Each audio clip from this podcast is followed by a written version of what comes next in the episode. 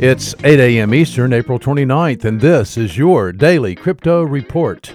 Bitcoin up 4% at $8,101. Ethereum up 6% at $208. And XRP is up 5% this morning at 22 cents. These are your leaders by market cap. Top gainers in the last 24 hours Bitball up 60%, Six up 37%, and Telos up 24%. Today's news. The Telegram Open Network, or TON, operating system is an end to end open source infrastructure that allows developers and users to work with the Telegram Open Network blockchain. It will be available at Google Play and the Apple App Store soon. That, according to Russian news agency RBC today, the RBC report quotes a Telegram source. TON is not an alternative to operating systems. Rather, it is an add on for devices, making them able to support blockchain applications. Wall Street veteran and p- blockchain pioneer Caitlin Long delivered a presentation during Virtual Blockchain Week urging the cryptocurrency industry to be wary of the large number of IOUs underpinning stablecoins and assets in the custody of third parties.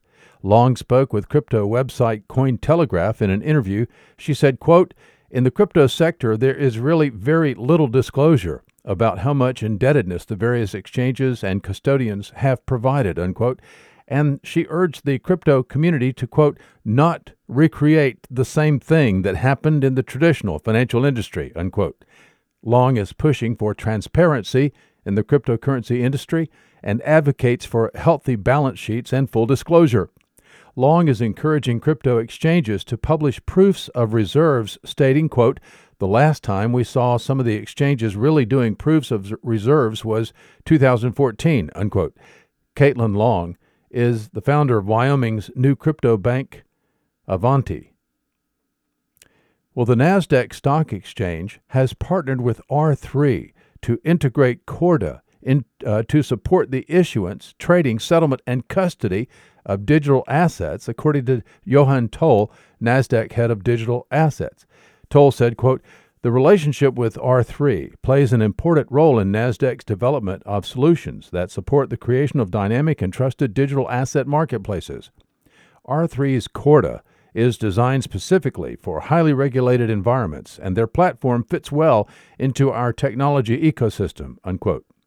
NASDAQ started an AI powered index of the crypto market's top 100 coins in October of 2019, and that is now reported alongside NASDAQ's S&P 500 and the Dow.